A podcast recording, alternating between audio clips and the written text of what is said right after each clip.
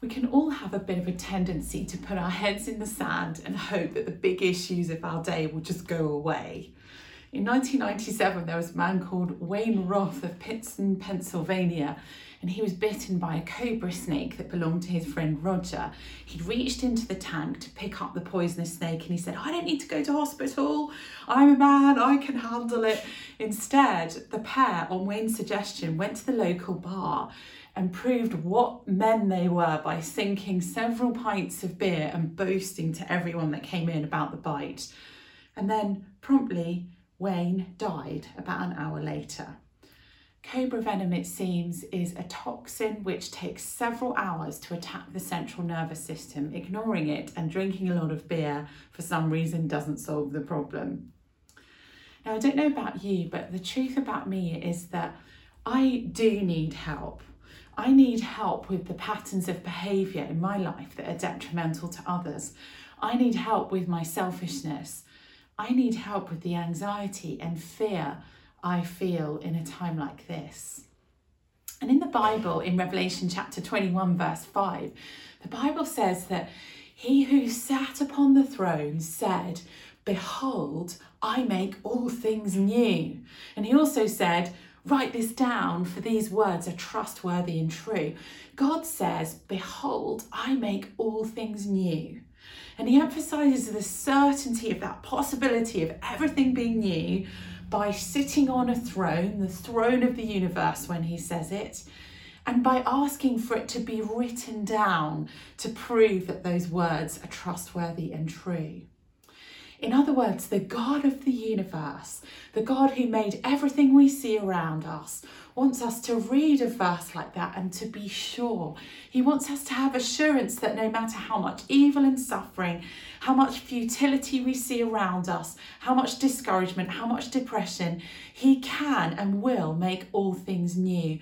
No matter how much of a failure we may feel, however much we've messed up, or sense that we're beyond redemption or that our lives aren't worth living. The God of the universe, who is on the throne, who has authority over everything, it is Him who says, You can be new.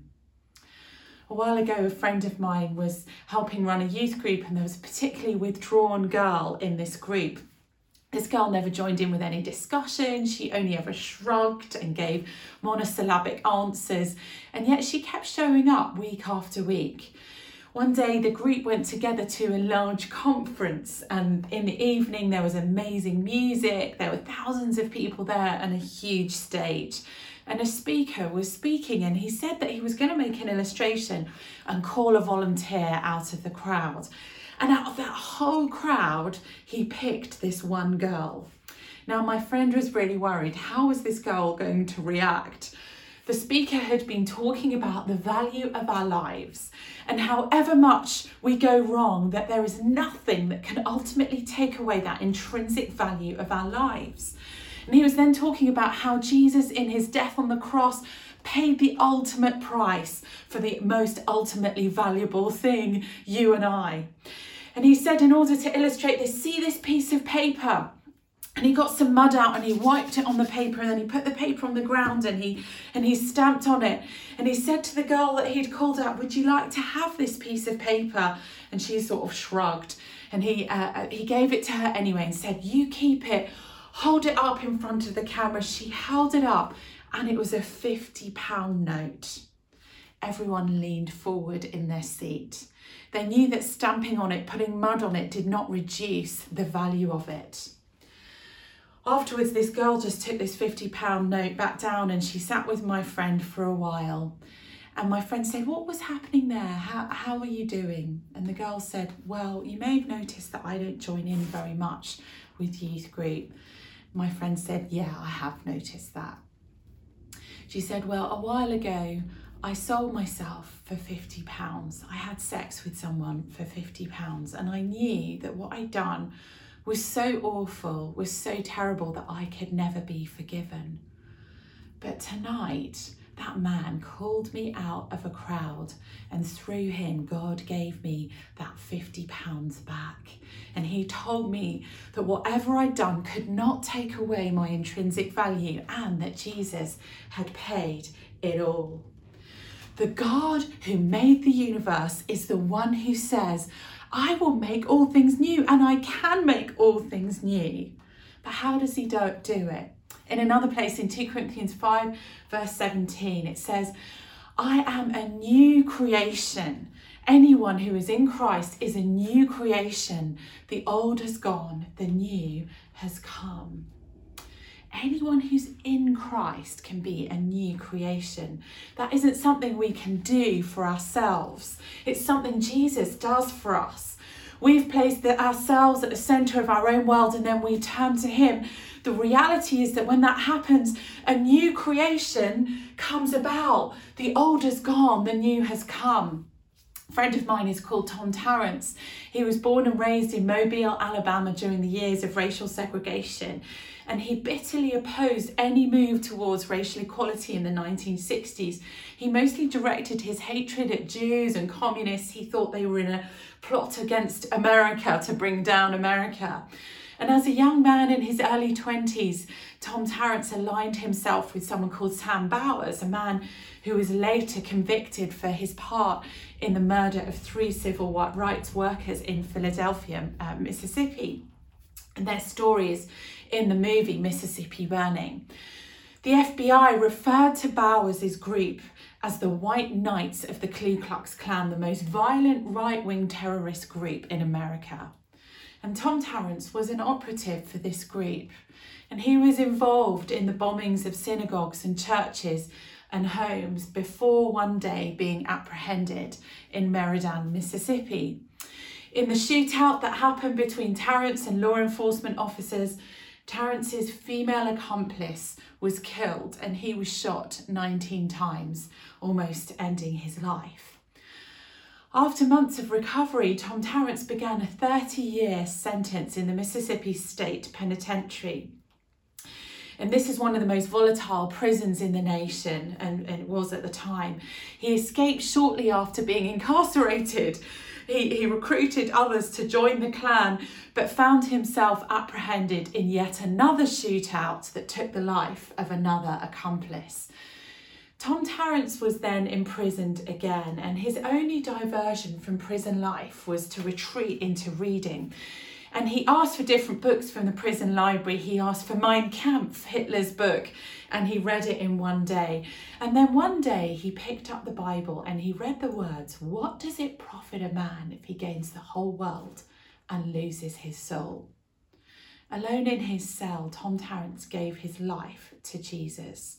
He renounced racism and hatred and he committed his life to service of Christ and mankind. And he actually started a prayer meeting with a member of the Black Panthers who was in the same prison and also a new Christian. Now, when Edgar Hoover at the FBI headquarters heard of this conversion, he thought it was a ploy. So he sent down the FBI agent who'd overseen Tarrants's arrest to investigate. And the man was amazed by the change that he saw in Tom. And as a result of that interview, he too became a Christian.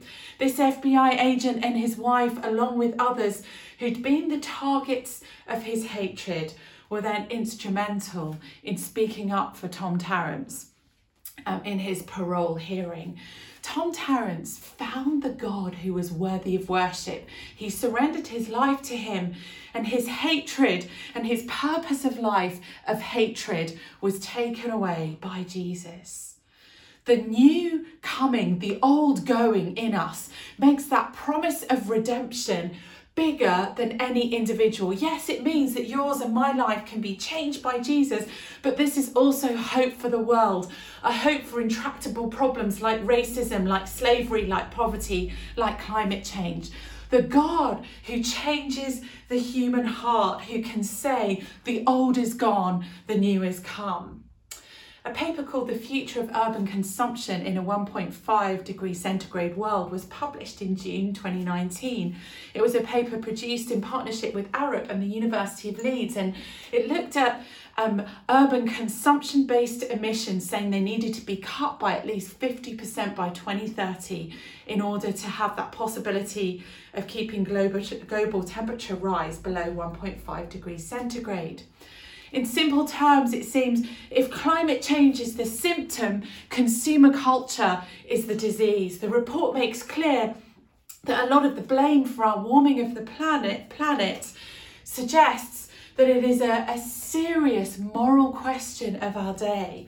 To save the planet, humankind need to rapidly reduce our greenhouse gas emissions. But where should we be doing that from? What would make the biggest difference? And what the paper says is that measuring blame, looking at blame, misses, misses something crucial us as people. You see, journalists and environmentalists often ask the question looking at sectors of the global economy that contribute to global warming. Researchers do that and tilt the blame away from businesses per se or technocratic institutions and now towards a different villain us. Climate change is a moral question. But from where can change come for the human heart? Is there an agency outside of ourselves able to challenge our selfishness, empower us to change, to be transformed, to deny ourselves? Has there ever been a power or a message that has taken roots in hearts and minds before? The answer to that question is yes the God who can make us a new creation as we worship and welcome Him into our lives, makes that transformation happen. In the early centuries of the church, the acceptance of women, the rescuing of slaves and unwanted babies, the service of those um, afflicted by plagues turned the Roman world upside down. Christ's transformation of a heart had a huge corporate impact Something similar happened here in the UK when John Wesley preached the gospel in the 18th century and a nation turns towards Jesus. In the Second World War, we saw something similar. On the 23rd of May 1940, George VI asked that a day be set aside as a national day of prayer. Late on the Saturday evening, a military decision was taken to evacuate as many as possible of the Allied forces. And on the Sunday, the nation were to devote itself to prayer in an unprecedented way. Eyewitnesses and photographs confirm overflowing congregations in places of worship, people queuing up outside cathedrals to pray. The same day, an urgent request went out for boats of all sizes and shapes to cross the English Channel to rescue the besieged army that would ultimately mean 800 vessels um, went to France. And in a decision that infuriated his generals and still baffles historians, Hitler ordered his own army to halt. Had they continued the fight, the destruction of the Allied forces would have been inevitable and the war would have taken a totally different path. But for three days, German tanks and soldiers stood idle whilst that evacuation unfolded. Not only that, but bad weather on the Tuesday grounded the Luftwaffe allowing Allied soldiers to march unhindered onto the beach. And by the time the German army was finally ordered to renew its attack, over 338,000 troops had been rescued from the beaches of France. Through prayer, through Christ, God changes hearts. The Bible says if anyone is in Christ, he is a new creation. The old has gone, the new has come. God can change hearts, and through that, he can change situations. God can make things new. He can transform our world and He can transform us. If you will turn to Christ, you can be in Christ so that through his crucifixion, your sins are forgiven. The old can be gone, the new can come. You can be a new creation in him. That means a fresh start, a clean page, a new beginning in your life. So that the you that makes you you is now in Christ fear and guilt, that feeling of things not being quite right, lifted. The power to live differently, to turn away from evil, to seek restoration in broken relationships, to have the power to forgive those who've hurt you. Jesus offers you this. So why not turn to Him today? Why not be a part of a movement of seeing a transformation away from selfishness towards him. Behold, God says on his throne, I make all things new. And through us, might that be true in Christ in this world? Why not turn to him today? Why not invite him into your life today?